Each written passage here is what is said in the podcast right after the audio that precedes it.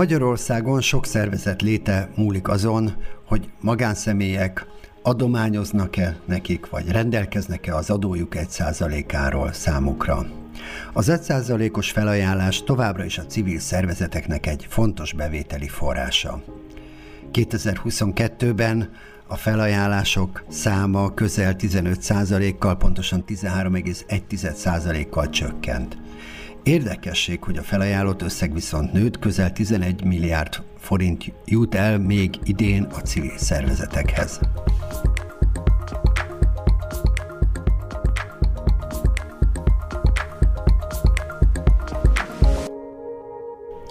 Sziasztok! Folytatódik a NIOK Alapítvány beszélgetés sorozata a Hive Mind közösséggel együttműködve.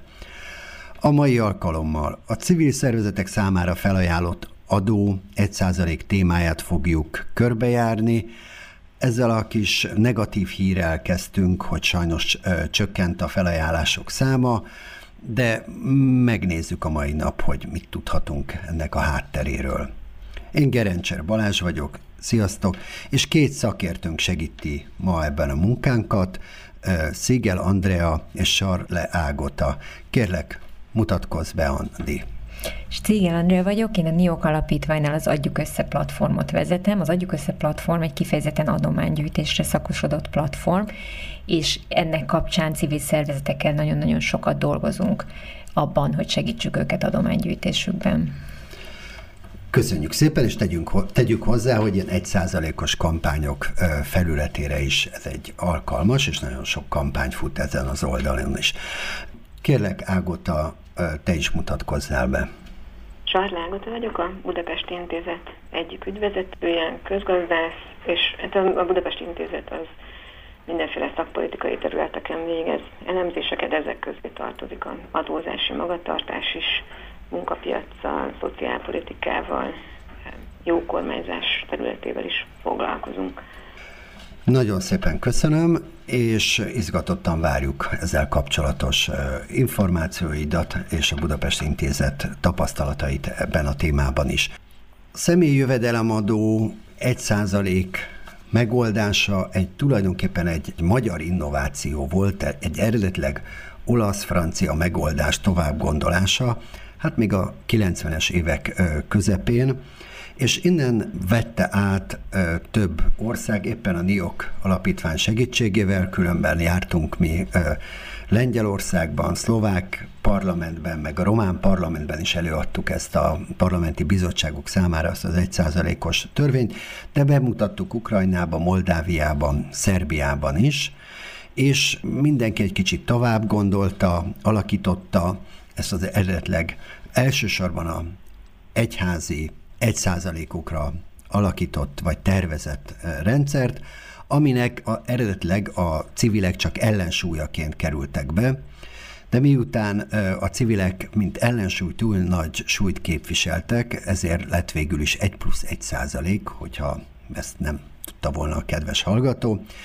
És erről minden évben, aki befizeti a személyi jövedelemadóját, nyilatkozhat, és van befizetendő adója, elég sok embert érint, több mint másfél millió ember, aki minden évben ezt megteszi. Ez egy óriási előrelépés a korábbiakhoz képest, hiszen a 90-es években még létezett adóvisszatérítés adományozás után, de hát az egy nagyon sokkal kisebb tömeg adófizető használta ki ezt a lehetőséget.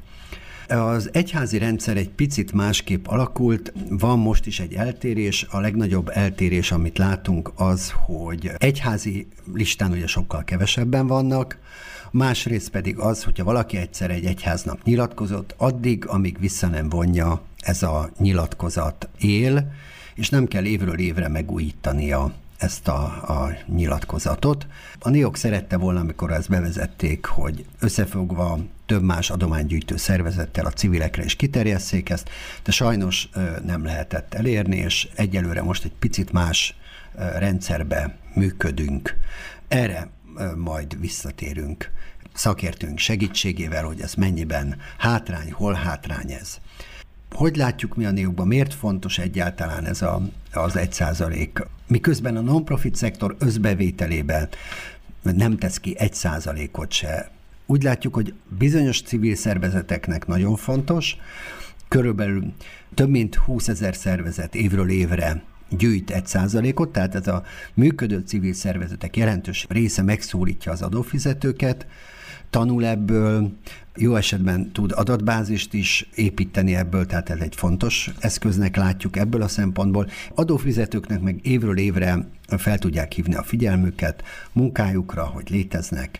Anyagilag van egy réteg, egy kisebb nagyságú éves bevételre rendelkező szervezet, ahol ez a 40-50 vagy 100 ezer forint is jelentős összeg a éves büdzsémben belül, és van egy, hát nem túl nagy, 20-30 szervezet, akinek ebből sok-sok millió forintos bevétele lesz évről évre, tehát egy picit a 1%-ot gyűjtő szervezeteket, mint egy piramist képzeljük el, ami piramis tetején elég kevés szervezet van, és alul nagyon sok szervezet gyűjt és kap a felajánlóktól hát a felajánlóktól ugyanannyit kap, csak összesen, amennyit össze tud gyűjteni, az, az azért nem olyan jelentős összeg. Andreát kérdezném arról, hogy az idei eredményekben mi látszott, mik voltak a, az idei eredmények? Igen, akkor még egy picit a számokról, Balázs már említett párat, de azért egy néhány számot még érdemes megnézni egy picit pontosabban. Azt láthatjuk, hogy összességében ugyan nőtt a felajánlók száma, de ugye ebben benne van az egyház és a civil egy százalék is, hogyha levesszük ebből az egyházit, akkor már viszont egy egészen meglepő visszaesés látható. A tavalyi évben 1,66 millió felajánló volt, az idejében pedig 1,44 millió felajánlóra esett ez vissza, ez ugye az a 13,1%-os csökkenés, amit Balázs említett. Itt ugye azért ez egy fontos dolog, hogy volt változás is a, az adó bevallásoknak a benyújtásában, és ehhez kötődően volt egy nagy visszaesés egyébként olyan 5-6 éve a felajánlások számában, és onnan kezdett visszakúszni a felajánlások száma, és a tavalyi évig egyébként nagyon optimisták voltunk, mert ez az úgy tűnt, hogy folyamatosan nő, nő, nő, mászik, mászik vissza arra a korábbi szintre, ahol egyszer már járt. Hozzáteszem, még mindig nem érte el azt a eddigi legmagasabb 2,11 millió nagyságrendet a felajánlások száma, de aztán azt láttuk, hogy idén ez hirtelen megtorpant, és azért is vagyunk ma itt, hogy erről egy picit beszélgessünk, hogy mi ennek a háttere, mit, mire következtethetünk, mit lehet ennek az oka esetleg. És egyébként ez a 1,44 millió felajánló 11 milliárd forintot ajánlott föl összességében, amiben mondhatjuk, hogy nőtt, mert nőtt valóban, de 400 millió forinttal nőtt, ami azért nem egy olyan jelentős növekedés mondjuk a tavalyi évhez képest, hogyha mondjuk összehasonlítjuk az, az egyházakat érintő növekedéssel, ami egy sokkal jelentősebb összeg. Tehát igazából így számok tekintetében azért azt látjuk, hogy, hogy van egy megtorpanás, és, és erről gondoltunk, hogy érdemes egy picit beszélgetni, hogy kik fizetnek esziát, mik ezeknek a csoportoknak a jellemzői, voltak-e változások, amik esetleg indokolhatják ezt a változást. Úgyhogy kérlek, Ágota. Mindenki fizet esziát, akinek bérjövedelme van, sőt vannak vállalkozó jövedelmek is, amik után kell fizetni, és egyébként az adófizetőknek, tehát az SZIA fizetőknek a köre az 2011-ben egy nagyon bővült azzal, hogy a, az adójóváírást kivezették, tehát azt a szabályt, hogy bizonyos jövedelem szint alatt teljes SZIA mentességet élveznek az adózók. És még, még talán azt érdemes említeni, hogy a, ami tavalyhoz képest változott, tehát ami a 2020-as és 2021-es adóévet megkülönbözteti, az az, hogy a, az ECM befizetések jelentős részét visszakapták a családok, tehát azok a, vagy a családos adózók, tehát akiknek gyerekeik vannak, ami ugyan elvileg nem érintette az 1% felajánlásokat, mert a NAV közlemény szerint teljesen függetlenül tovább utalták az 1%-os ajánlást azoknak, akik, akik ezt megtették, attól függetlenül, hogy, hogy, hogy volt-e tényleges nettóban tekintve adóbefizetésük. Viszont ez, meg, ez esetleg hathatott arra, hogy mennyire voltak el, tájékozottak erről az adózók, és valamit magyarázhat abból a csökkenésből, amit mondtatok. Tehát lehet, hogy az adózók egy része az, az most azért nem nem besződött azzal, hogy kitöltse az egy százalékot, mert azt hitte, hogy, hogy, hogy ennek most nincs jelentősége, mert úgyse kapja meg a kedvezményezett szervezet. Erre még majd visszatérünk, igen, ezen mindenképpen fogunk gondolkozni, de most a alapadatokra visszatérve, tehát hogyan változott a mondjuk a 19 óta SZIA, tehát a személyi jövedelemat fizetők száma? Van-e ott valamilyen trend, amit láthatunk? Annyi trend van, hogy a 19-ről 20, tehát 2018 és 19 között van egy növekedés, ez, ez egy hosszú távú trend, amiatt, hogy a nő a, a folyamatosan nőtt a foglalkoztatottság, tehát, és ugye aki dolgozik és bérjövedelme van, még a közmunkások is, azok is fizetnek esziát. Tehát ez, ez egy hosszú távú pozitív trend volt, ami a feltételezem, hogy a Covid által okozott válság miatt visszafordult, hogy megtorpant 2020-ban, tehát akkor ott látunk egy csökkenést az adófizetők számában. A 21-es adatot még nem tette közé a NAV, úgyhogy ezt nem tudom. Úgy sejtem, hogy ott már további jelentős csökkenés valószínűleg nincsen, mert a, a egyéb gazdasági adatokkal foglalkoztatottak száma az már mind javulást mutatott 21, vagy legalábbis nem, nem mutatott további romlást 21-ről, 20-ról 21-re. Aha, értem. Tehát, hogy elképzelhető az, hogy amiben, a, ugye az elmúlt évben növekedett a, az alapsokaság, tehát a személyi jövedelemadót fizetők aránya, de hogy ide elsősorban vagy jelentős részbe léptek be közmunkások, korábbi munkanélkülőek, viszonylag alacsony adót fizető ö, emberek. Nem. Ezt, Ez nem? Ezt nem, nem, nem a, amit mondtam, nem.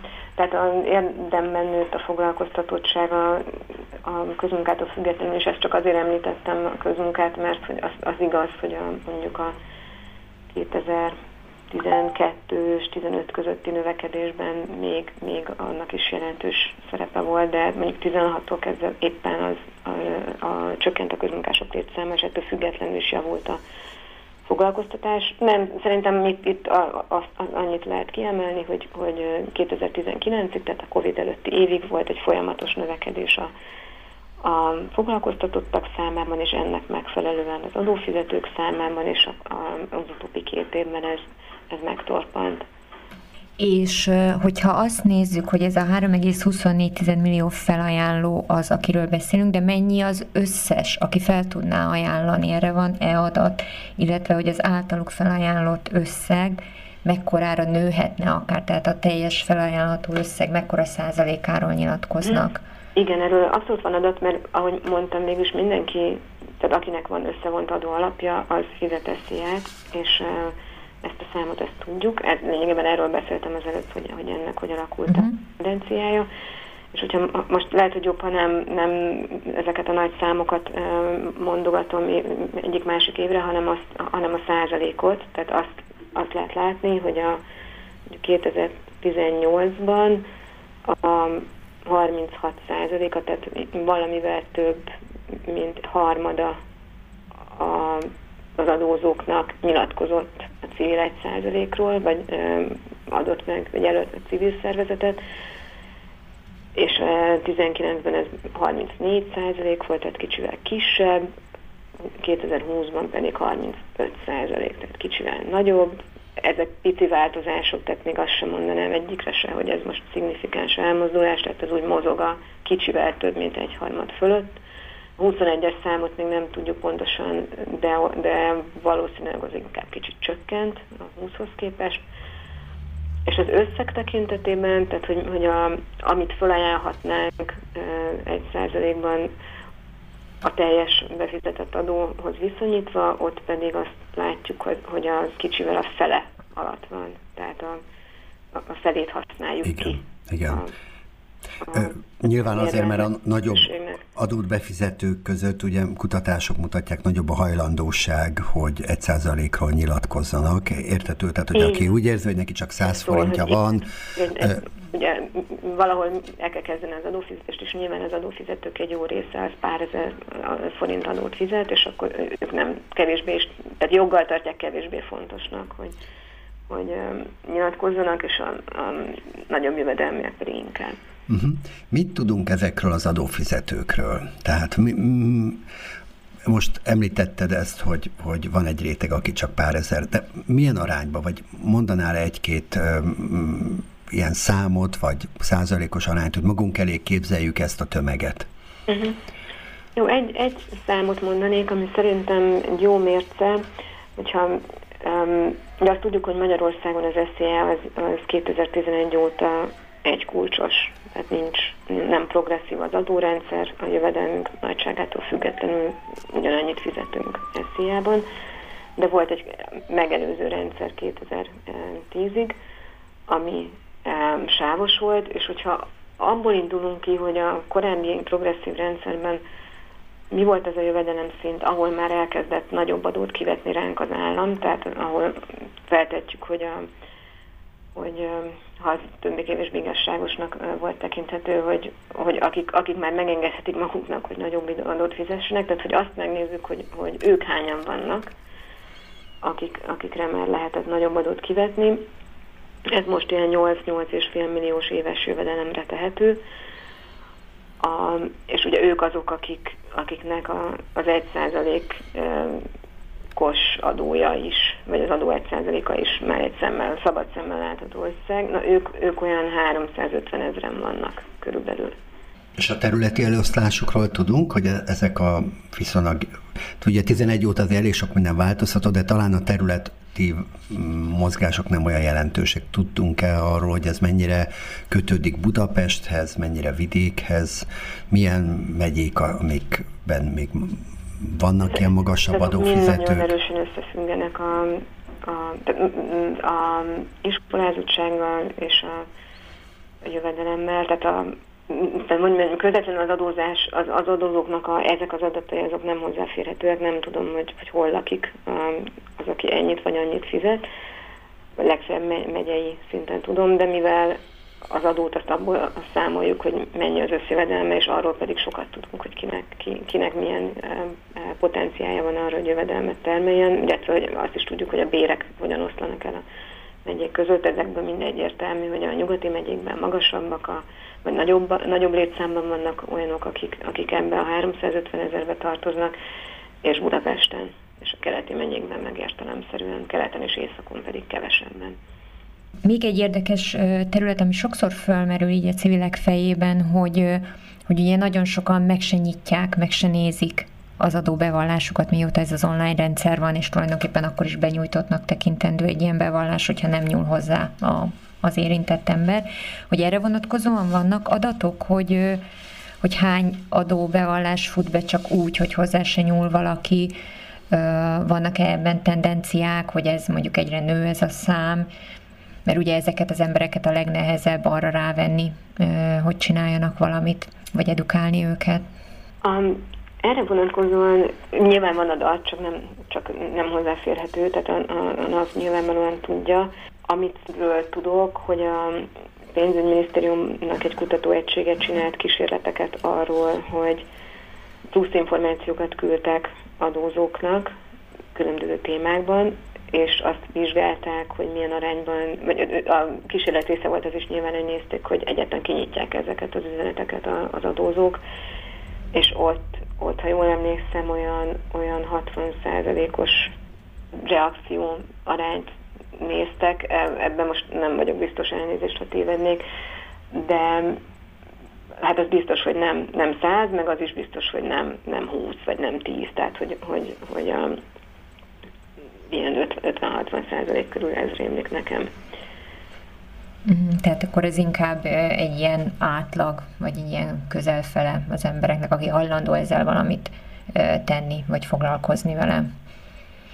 Igen, mert ez ugye nem arra vonatkozott, hogy, hogy az egy százalékkal kapcsolatban, hanem Igen. egyébként. Hanem, uh-huh. hanem bármi másra, tehát ez inkább valami olyasmit mér, hogyha valaki a NAV-tól kap adatot, vagy kap, kap egy levelet, akkor azt milyen valószínűséggel hajlandó kinyitni. De akkor végül is... Hát ez érdekes, igen.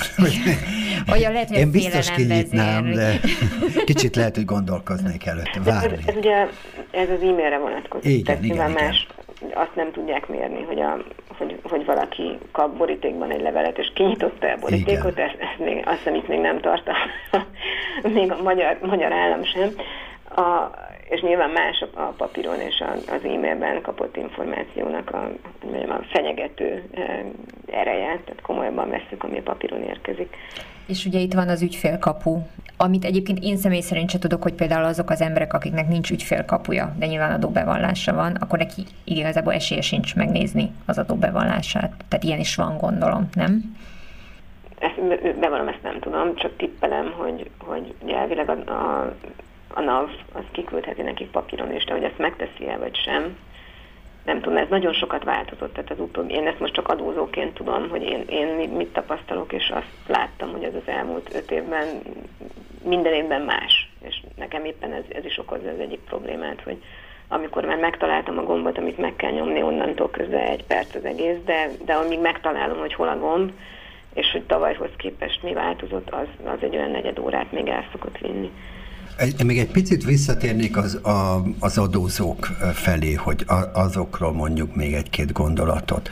Van egy ilyen általános kép a társadalomban, vagy a közbeszédben, hogy kik a gazdagok, mellette van egy ilyen legenda, hogy éppen a leggazdagabb emberek, vagy a nagyon jól kereső, inkább így mondom, nagyon jól kereső szakmák, mint nem tudom, például jogászok, minimálbére vannak bejelentve, és másképp viszik haza a zsét, hogy milyen tudásunk van erről, hogy kik a jelentős SZIA fizetők, és van, ez igaz -e ez, hogy, hogy tudom, nem fizetnek ö, egyes szakmák képviselői rendesen személyjövedelemadót? Uh-huh. Um, egy pillanatra hagyd kanyarodjak vissza arra, amit, amit uh, korábban kérdeztetek, hogy, hogy akkor mi is a mik az arányok, tehát hogy, hogy jó, ki hány, jó. hányan vannak azok, akik sokan és hány, sok adót fizetnek, és hányan, akik keveset. Um, ugye a legelején beszéltünk arról, hogy, hogy majdnem 5 millióan fizetnek adót.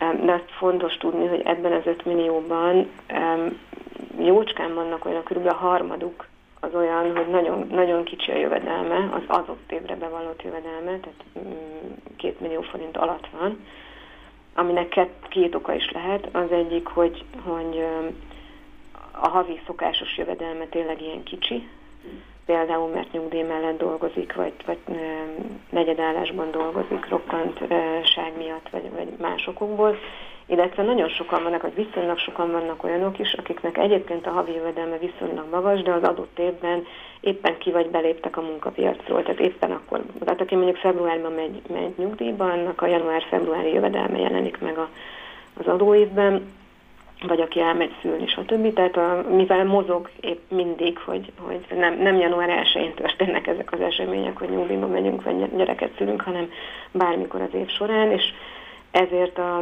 a ezért van az, hogy, hogy a, a, ennek a soknak tűnő 5 milliós körnek a, a harmada, az volt, az a mi szempontunkból most mondhatjuk, hogy nem, hát nem érdekes, vagy nem releváns, mert, mert pici-pici a jövedelme, és ennek megfelelően a, a, a potenciális adója és egy százaléka is.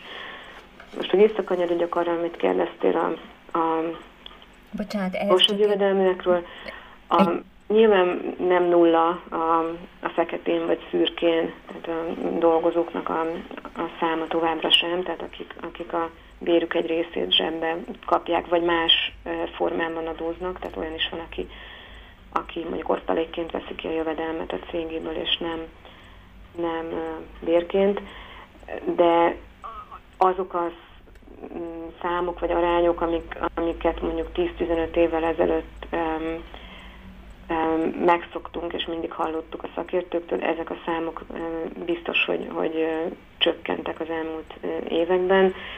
Egyrészt a, a minimálbér emelés miatt, mert a 2001 és 2 között emelkedett jelentősen egyszer a minimálbér, és azóta is viszonylag tartja szintet az átlagbérhez képest, ami okozott egy nagy fehérítést. Voltak még, még további ösztönzők is, hogy bizonyos szakmákban előírták, hogy hogy a minimálbér kétszerese után kell fizetni a járulékokat. A lényegében ezek a, ezek a változások, ezek kikényszerítették a, a, a szürkén bérező szakmák jelentős részénél azt, hogy ezt, ezt a gyakorlatot ezt, ezt abba adják, vagy visszaszorítsák. És, és ez, ez láthatóan um, hozott egy fehéredést a, a bérezésben. Tehát lényegében most azt, azt mondhatjuk, hogy a, a legiskolázottabbak, vagy jellemzően az, az iskolázottabb népesség, és különösen a magasabb beosztásban dolgozó népesség teszi ki ezt a, vagy kör teszi ki ezt a 350 ezer adózót, akit emlegettem, tehát akik viszonylag magas jövedelem után adóznak. Mhm. Itt ehhez kapcsolódóan mondtad azt, hogy az 5 millióból azért a harmada az, aki nem, nem rendelkezik jelentős jövedelemmel, így adóval sem. Ez azt jelenti, hogy ha őket mondjuk levesszük, akkor azért nagyjából pont ez a 3, valahány tized millió szám jön ki, amennyi mondjuk, ha így technikailag nézzük, majdnem ugyanannyi, mint amennyi adófelajánlás történik, mert ugye 3,24 az össz felajánlók száma, mondjuk jó, abban benne van az egyházi is, tehát akkor 1,43, de azt tudjuk-e, hogy, hogy jó, van ez a, ez a kicsi réteg, aki így jelentős mennyiséget tud felajánlani, de hogy vajon ezen a, az 1,44 millión belül vajon ők vannak, ők ott vannak, vagy, vagy ez mondjuk tehát erre is van egy statisztika, hogy ez hogy tevődik össze ez az 1,44. Tehát lefedjük -e ezt a 350 ezer embert, vagy itt lenne még potenciál nagyon sok ilyen nagyobb adóval rendelkező embert, vagy felajánlható adóval rendelkező embert megcélozni, mondjuk, mert akkor ez lehet például a civil szervezeteknek egy irány.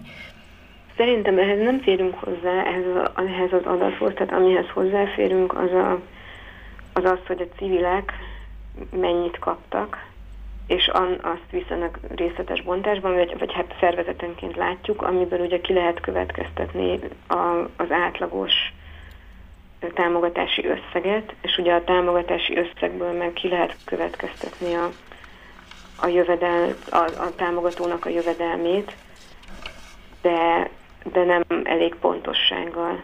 Tehát ha nagyon sokat bűvészkednénk a számokkal, akkor, akkor biztos tudnánk valami alsó meg felsőbbest tenni arra, hogy körülbelül hány, hány olyan adózó ajánlott föl egy százalékot, akinek viszonylag magas a jövedelme, de azért ez nem lenne nagyon pontos. Tehát magyarán azok, azok az, az adatok, amiket a NAV kutatók számára rendelkezésre bocsát, és egyéni szint, amik egyéni szinten mutatják az adózói magatartást, azokban az egy százalékra vonatkozóan nincs információ. Uh-huh. Tehát pontosan ezt nem tudjuk. Értem. Mi, mi szerinted még az a fontos adat, információ, amikor egy civil szervezet egy százalékos kampányba gondolkozik, akkor számítson erre, mint adófizetőket látja, akkor hogyan gondoljon rájuk? Mint célcsoporttal hogyan számoljon, van-e valami olyan ö, működési ö, mód, összetétel, ami szerinted még azon kívül, hogy a lakhely és az iskolai végzettség úgy tűnik, hogy egy fontos uh-huh. szempont, amivel esetleg számolhat és segítheti, hogy jobb kampányt tudjon elindítani egy civil szervezet, aki egy százalékot akar gyűjteni. Uh-huh. Most abból az adatból, hogy, hogy a mostani, tehát látható, megfigyelhető felajánlások, azok milyen számosságban um, jutnak el milyen szervezetekhez.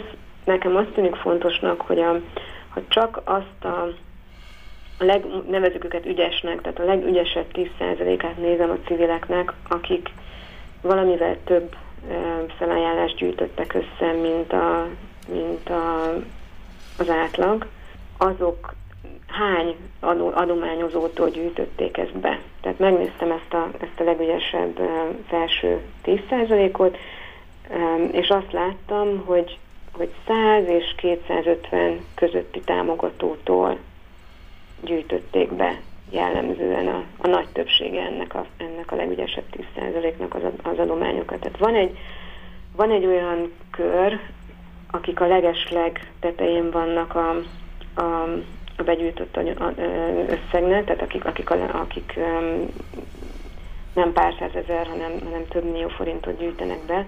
Köztük vannak olyanok, akik, akik több ezer adományozótól kapnak támogatást, tehát is 30 ezer, 40 ezer, ezek így a, a maximumok, de ők nagyon kevesen vannak.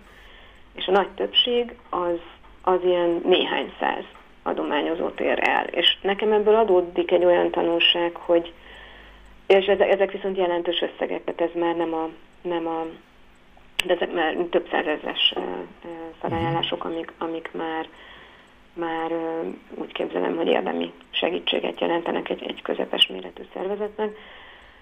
És ebből nekem adódik egy olyan következtetés, hogy nem, a, nem az óriás plakát, vagy nem, a, nem az országos kampány lehet a szervezetek nagy többsége számára hatékony, hanem, hanem egy kisebb, célzottabb és személyesebb feltérképezése és meggyőzése a, a, olyan potenciális adományozóknak, akiknek egyfelől van mit adományozni, tehát viszonylag magasabb jövedelműek, és másfelől pedig szimpatizánsai lehetnek a, az adott szervezet tevékenységének.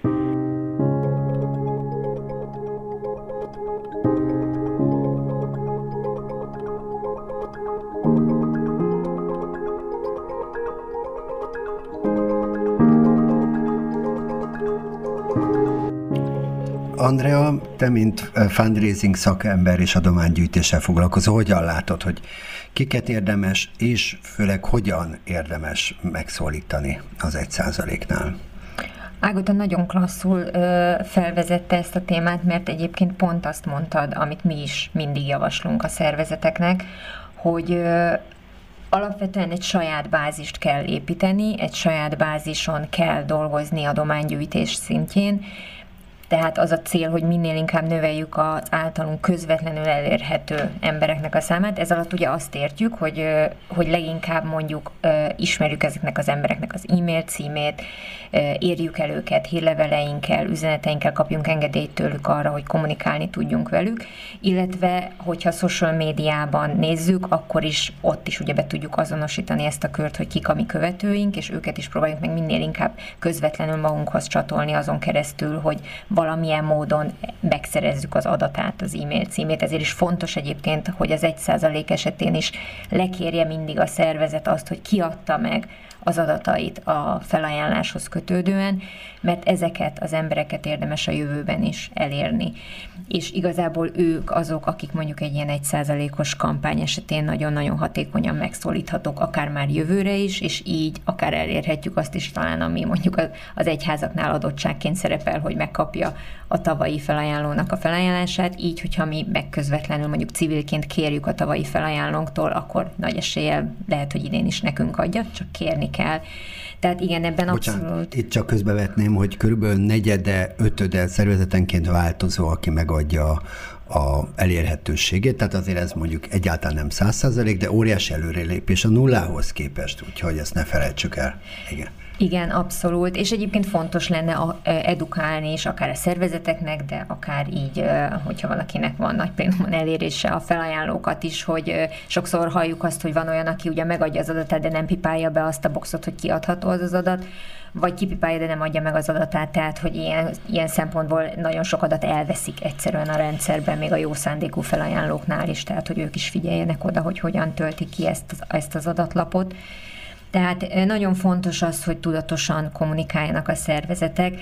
Mi egyébként azt valljuk, hogy az adománygyűjtésre ez egy nagyon jó belépő, ez az egy százalékos kampányolás, mert körülbelül ugyanazokat a módszertanokat, ugyanazokat a metódusokat érdemes használni, mint egy, egy sima adománygyűjtő kampány során, de fontos elválasztani, hogy itt egy felajánlásról van szó, és talán azért könnyebb egy picit a szervezeteknek, mert, mert egy, egy olyan dologra kérjük a felajánlókat, amik igazából nem az övéké már, tehát mindenképpen elveszik, hogyha ők erről nem döntenek. Tehát ilyen szempontból nagyobb lehet a siker mondjuk, mint később mondjuk egy adománygyűjtésnél, amikor viszont nem felajánlást kérünk, hanem konkrétan adományt kérünk, tehát azt kérjük, hogy ami nála van pénz, azt adja oda nekünk. Tehát ez egy jó gyakorlás, ez az egy százalékos kampányolás arra, hogy amikor valóban pénzt kérünk, akkor ugyanezekkel a technikákkal tudjunk majd a későbbiekben boldogulni. Tehát fontos ez az egy százalék mindenképpen a szervezeteknek, mert nagyon sok szervezetnek nyilván ez jelentős bevétel is, most működéstől függően Balázs is említette, hogy a kicsiknek is lehet ez egy jelentős tétel, de leginkább abban látjuk a jelentőségét, hogy, hogy egy nagyon jó felkészülés arra, hogy valóban egy fenntartható működést tudjanak biztosítani magunknak a jövőben. Milyen eszközöket javasolsz kampányhoz? Mint ahogy láttuk, és mint ahogy Ágota is mondta, ezek az óriás plakátok, és ezek a nagyon nagy offline elérésű kommunikációs eszközök, amik, amik nagyon sokszor egyébként szórnak, tehát egyáltalán nem biztos, hogy célzottan elérik a mi közönségünket. Ezt mi egyébként nem javasoljuk azoknak a szervezeteknek, akiknél igazából tehát amit te is mondtál, van az első tíz, első húsz, aki ebbe beleteszi kommunikációban is azt a pénzt, ami aztán hozza is ezt az eredményt. Nyilván itt látszik egyfajta ilyen emocionális ö, ö, irányultság is a felajánlóknál, hogy mindig előkerül témaként is, hogy a, a gyerekek és az állatok azok ugye ott vannak a szervezeteknél, vagy a lista tetején lévő szervezeteknél, mint megsegített ö, célcsoport. Tehát ezeknél a szervezeteknél azt látjuk, hogy van, igen, valóban látunk tőlük óriás plakátokat, akár még tévéreklámokat is, de mi azért a, a gyűjtő szervezeteknek a 90%-át nézve nem ajánljuk azt, hogy nagyon-nagyon jelentős pénzösszegeket tegyenek ezekbe a kampányokba. Sokkal jobban működhetnek pontosan azok a csatornák, amik ingyenesek, a social media csatornáik, azok az adatbázis típusú hírlevél, e-mail kiküldő rendszereik, amiket normál esetben is használnak, hiszen az ő közösségüket, akik valóban számítanak, azokat elérik ezen keresztül is, nem biztos, hogy érdemes olyan nagy szórású médiumokra költeni, ami egyszerűen nem fogja behozni az árát. Köszönöm ezeket a tanácsokat, és mi az, amiben szerinted fontos, hogy másképp lássuk, mint egy adománygyűjtést? Tehát, hogy tudjuk, hogy itt egy felajánlott összeg ugye maximálva van, tehát annyi, amennyi a személyi jövedelemadó 1%-a, de mi, amikor egy szervezet ebbe gondolkozik, mi az, amit itt vegyen figyelembe, amit itt ne csináljon semmiképpen, azon kívül, hogy ne költsön rá sokat. Nincs. Nem tudom, nem tudom igazából. Ö, ne gondoljon erre szerintem, nagyon sokan úgy kalkulálnak ezzel, hogy ha én civil szervezet vagyok, akkor majd úgy is kapok egy százalékot. Tehát, hogy ez nem egy alapvetés, egyáltalán nem biztos, sőt a, a szervezetek nagyon nagy száma nem kap ebből annyira jelentős felajánlást, hogy mondjuk az éves működési költségeinek egy jelentős részét fedezze. Tehát NIOK alapítványként mi mindig azt szoktuk mondani, hogy próbáljanak a szervezetek egy nagyon diversifikált bevételi struktúrát kialakítani, tehát minél többféle adománygyűjtést próbáljanak ki, és minél több lábon próbáljanak állni, és ebben az egy százalék az az legyen egy tényleg, de ott van mellette a magánadománygyűjtés, a vállalati adománygyűjtés, tehát nagyon sokféle, nagyon sokféle olyan verzió van, ami nekik egy, egy másik opció lehet. És egyébként ebben az időszakban pont, amikor ez az egy százalék zajlik, akkor ez egy nagyon-nagyon kiemelt verseny, mindenhol ezt látjuk, tehát nagyon nehéz igazából megjelenni mondjuk ebben a messz kommunikációban, ezért is fontos, hogy mindenki a saját bázisát próbálja meg elérni, mert őket legalább biztosan meg tudja célozni ezzel az üzenettel. Látjuk azt, nagyon sok szervezet használja, például a Google-nek van ez az AdGrants nevű szolgáltatása, amikor ö, ingyen kapnak tulajdonképpen hirdetési lehetőséget, de például az 1% időszakban az a, az a kulcs szó, ami az 1%-hoz kötődik, annyira drága már, annyira felsrófolja a piac, hogy hogy már ezt se tudják tulajdonképpen használni a szervezetek, tehát ez egy nagyon nehéz időszak. Igen, igen. Tehát ugye ez egy ilyen speciális, hogy ugye egyszerre indul több mint 20 ezer szervezet ezekért a, a adófizetői felajánlásokért, tehát hogy ez egy kicsit más, kicsit majdnem a karácsonyi időszakhoz hasonlít, és tényleg irreálisan magas összegbe kerülnek ilyenkor a, a, az üzleti kommunikációs elérések ahogy Andi mondta, és mi is az elmúlt időszakban más kollégákkal is ezt tapasztaltuk, hogy egész évbe kell erre készülni, és nagyon kötni, már akár nyáron, stb. más-más időszakokban, hogy mi létezünk, az egy százalékot várjuk, erre akarjuk majd elkölteni, és akkor nem kerül olyan sokba és olyan nagy munkába, hogy ebben a májusi időszakban megpróbáljuk elérni az embereket. Én, azt gondolnám, hogy az százalékos gyűjtés időszakában meg lehetne szólítani más módon is az adózókat azzal az üzenettel, hogy tudatosítsuk magunkban azt, hogy mennyi, mennyivel több pénzt hagy a zsebünkben az állam. A, említettem már, hogy 2009-ben más adórendszer volt, amikor magasabb kulcsal adóztak a, a nagyobb jövedelműek, mint most. E, egész konkrétan azt jelent, ez azt jelenti, hogy a 8 millió, nagyjából 8 millió fölötti jövedelmeink után korábban 36%-ot fizettünk, és most pedig csak 15-öt, tehát 21% adót hagy a zsebünkben az állam, legalábbis a, a nagyobb jövedelmeink bevetítve.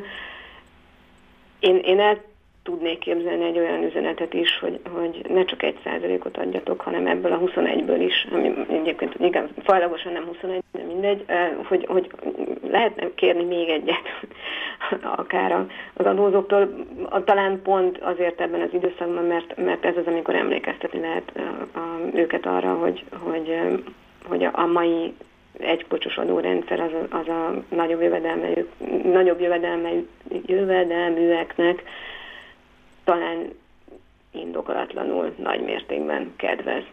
Igen. Ez egy tök jó ötlet, remélem minél több szervezet hallja, és majd mi is átadjuk, hogy erre is lehet utalni. Egyébként így most, hogy ezt említed, itt megint visszatérhetnénk, amit ígértünk az elején, hogy a családi adó visszatérítés most az idén mennyire kavarhatta meg itt az emberek fejében ezt az adó vagy az 1% felajánlásnak a lehetőségét hogy erről beszéljünk még egy picit, illetve arról, hogy még, még megint csak visszatérve a csökkent a felajánlók száma kérdésköre, hogy mi lehet még. Tehát nem feltétlen tények alapján, csak így próbáljunk meg ilyen felvetéseket átgondolni, hogy mi okozhatta ezt. Tehát az első feltételezésünk ugye az, és erről röviden már beszéltünk is, de térünk rá vissza, hogy a családi adó visszatérítést kapók nem annyira foglalkozhattak. Hiába nem későn kaptak információt, nem foglalkoztak azzal az adó felajánlással. Mm, tudunk ezekről, hogy hány embert érintett ez? Nagyságrendűleg?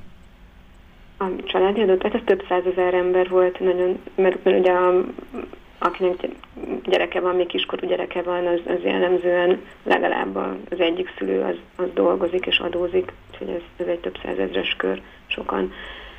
Mm, hát ami, amit még el tudok képzelni, tehát egyrészt ez az informáltsági probléma, amit már mondtunk, illetve 10, vagy 20 és 21-ben voltak munkapiaci mozgások, tehát, és éppen, hogy a, tehát a járvány az nem a szokásos módon érintette a munkapiacot, tehát nem, nem feltétlenül rosszabb helyzetűek vesztették el a munkájukat, hanem olyanok is, akik, akik korábban magasabb jövedelműek voltak, és, és mondjuk egy, egy idegenvezető például, aki, aki két éven át alig tudott dolgozni, az lehet, hogy 20-ban és 21-ben vagy semennyit, vagy sokkal kevesebbet adózott, és idén nem tett felajánlást. Tehát ez is menne lehet, hogy, hogy, egy, hogy a munkanélküliség az most jobban szituált, magasabb jövedelmű munkavállalókat is érintett. Andrea, te még gondolsz, mi lehetett még az oka ennek a, a visszaesésnek? És ugye látjuk, hogy csak a, a civileknél történt meg ez a visszaesés, az egyházi egy százalékoknál nem. Igen, erről sokat beszélgettünk egyébként a Nioknál is, és, és fölmerültek olyanok, hogy hogy lehet, hogy egyébként pont ebben az időszakban annyi minden zajlott, ugye akkor tetőzött a választásoknak ez az őrületes kampánya, a ukrán háború, vagy ukrajnai háború szintén azért ez még akkor nagyon-nagyon friss volt. Tehát annyi minden volt akkor így a fejekben, hogy lehet, hogy egyszerűen ez az egész téma háttérbe szorult, és mondjuk ugye ezt az egyházi nem látjuk, mert ott nőtt, de ott ugye meg ott van az, hogy aki tavaly felajánlotta, annak nem is kellett csinálnia semmit. Tehát igazából az nem feltétlen mutatja azt, hogy mi a, a valóság mondjuk a felajánlások tendenciájában. Tehát ilyen, ilyen ötletek is voltak, hogy ezek is, ez a kommunikációs zaj, meg a, a, a, a háború, illetve illetve hát nem tudom, hogy a gazdasági helyzetben ez a most már azért rohamosan látható romlás, már ott is azért így valamennyire látszott, hogy, hogy itt elindul valami lefelé, és lehet, hogy ez is hatott az emberekre, tehát ilyeneken gondolkodtunk. Hát ez ingyen pénz, de, de az valóban számíthatott, hogy maguknak a civileknek volt kevesebb energiája, hogy foglalkozzanak ezzel, hogy kampányoljanak, mert hogy mindenki, a, vagy nagyon sokan beszálltak a, a menekültek megsegítésébe. Igen, hát ö, egyszerűen egy olyan médiazaj volt ebben az időszakban, ahol esetleg egy, egy kevésbé látványos célal, vagy kevésbé a napi aktualitásokhoz köthető célal, mint mondjuk nem tudom a ö, ö, csillagvizsgálás a Bakonyban, vagy tudom, fák megmentése, gyógyítása, vagy kulturális események kevésbé lehetett potenciális felajánlók figyelmét felkelteni egy, én, én szerintem ez mindenképpen része lehetett, és egyszerűen ez, ez, a média zaj az, az, az óriási volt ebben az időszakban. Abszolút, tehát igazából nagyon sok tényező okozhatta ezt. Hát most meglátjuk, nagyon-nagyon kíváncsiak leszünk egyébként, hogy a jövő évben most ez megfordul-e, vagy most megint egy ilyen stagnálás vagy csökkenés várható a jövő évre is. Ott ugye már látszani fog egyébként a, szerintem a gazdasági válságnak egy nagyon jelentős hatása is az összegben mindenképpen elképzelhető. Ágóta gondolkozott több civil szervezet azon, hogy ha egyházokhoz hasonlóan jó lenne, ha egyforma módon nyilatkozhatnánk, tehát, hogyha valaki nyilatkozott az egyházról, és nem akar visszatérni, de már nyilatkozott a civil szervezetről is, akkor neki nem veszne el a következő évben a civil nyilatkozata. Szóval, hogy nyilván ez az új civilek, az új belépők piacát egy kicsit nehezíti, hiszen itt akkor a, a régiek mindig egy, egy jobb pozícióban vannak, tehát önmagában nem biztos, hogy ez egy jó ötlet, de hogyha már az egyház így van, akkor ö, szerintem jobb lenne, ha egyformán történne. Te erről mit gondolsz, és hogyan látod, hogy a jelenlegi ö, pénzügyi irányítás ö, adózással kapcsolatos ilyen kiegészítő szabályokra elképzelhető, hogy a civilek tudnak valami változást vagy erőt kifejteni, hogy ez megváltozom? Látod ennek esélyét? Igen, azt gondolnám, hogy, hogy illetve én látok átmeneteket is, amik, amik lehet, hogy talán könnyebben átvihetők, vagy meggyőzhetők erről a NAV technikusai, hogy a, amikor az online rendszerben beírom a, vagy el, be, belépek abba a mezőbe, ahol, ahol be kell írnom a szervezet nevét, ott mondjuk automatikusan betöltse nekem a tavait. Uh-huh. Ez egy jó ötlet. Mert egyébként már most is jobb, mint korábban, tehát a, ugye eddig az volt, hogy mindent tudnom kellett a technikai számot, meg a nevet is, vagy, vagy pedig, ha, legalábbis ha biztos akartam volna, akartam benne lenni, hogy nem írok hülyeséget, és nem máshova megy a pénz, mint ahova terveztem, akkor mind a kettőt kellett tudnom, most pedig már azt csinálja, hogy beírom a technikai számot, akkor megjelenik a szervezet neve anélkül, hogy én ezt kikeresném, és az jó, mert akkor ugye visszaigazolja, hogy azt fölismerem, hogy tényleg nekik akarom adni. Igen, csak pontosítanám, technikai szám az egyházaknál van, ez a, az adószám. A, igen, igen. Az. Igen, igen. az özékét, ami a civileké? Adószámnak. Adószám, simán. az adószám. Uh-huh. Igen. Szóval um, az már szerintem jobb, mint volt, és tehát ez, hogy, a, hogy tájékoztasson, hogy mi volt tavaly, és akkor, akkor csak azt kell a gombbal jeleznem, hogy, hogy az oké-e, vagy pedig beírom a módosítást, az, az, már, az már egy, az egy technikai kérdés. Így van, így van, ez, ez nagyon jó ötlet, ez, ö, köszönjük szépen. Ágota, van-e még valami olyasmi, amit elmondanál, és akkor még a Andi jelentkezik, ő még valamit elmondan, és utána én lezárnám ezt. Uh-huh. Jó, nekem nincs, köszönöm. Itt most én nem vagyok teljesen tehát nem tudom pontosan a lépéseit annak, de akár az is lehet egy megoldás, de lehet, hogy ez teljesen utopisztikus, hogy mondjuk ugyanúgy, mint bizonyos ilyen online formokon ne lehessen tovább menni, amíg nem látja, vagy nem dönt ebben a, a felajánló, mondjuk mondhatja azt is, hogy nem, de akkor kelljen azt mondania, hogy nem, és akkor mehet tovább, de mondom, lehet, hogy ez egy picit ilyen utopisztikus dolog lenne.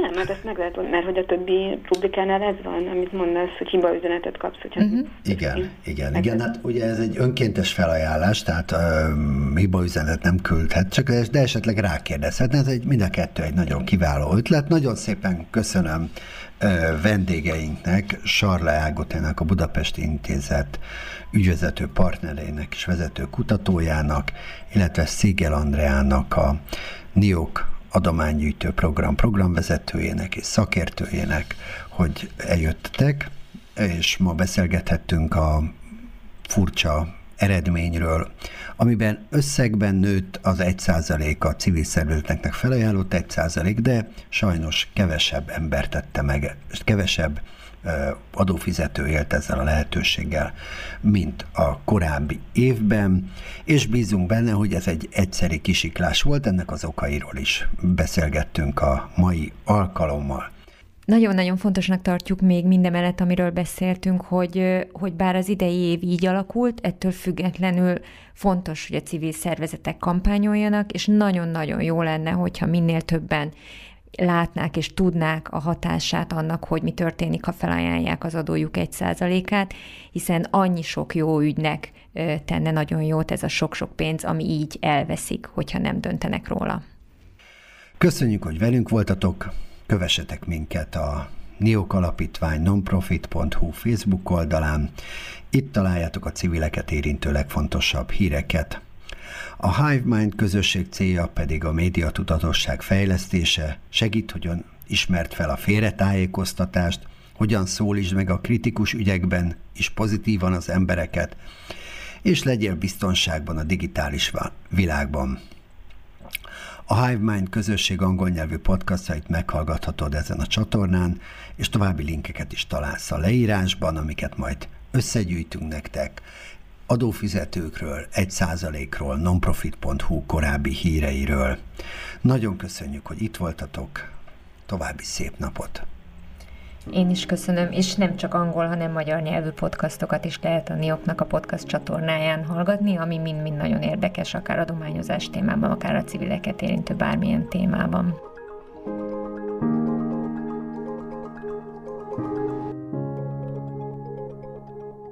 A mai podcastot a HiveMind közösséggel együttműködésben készítette a NIOK Alapítvány.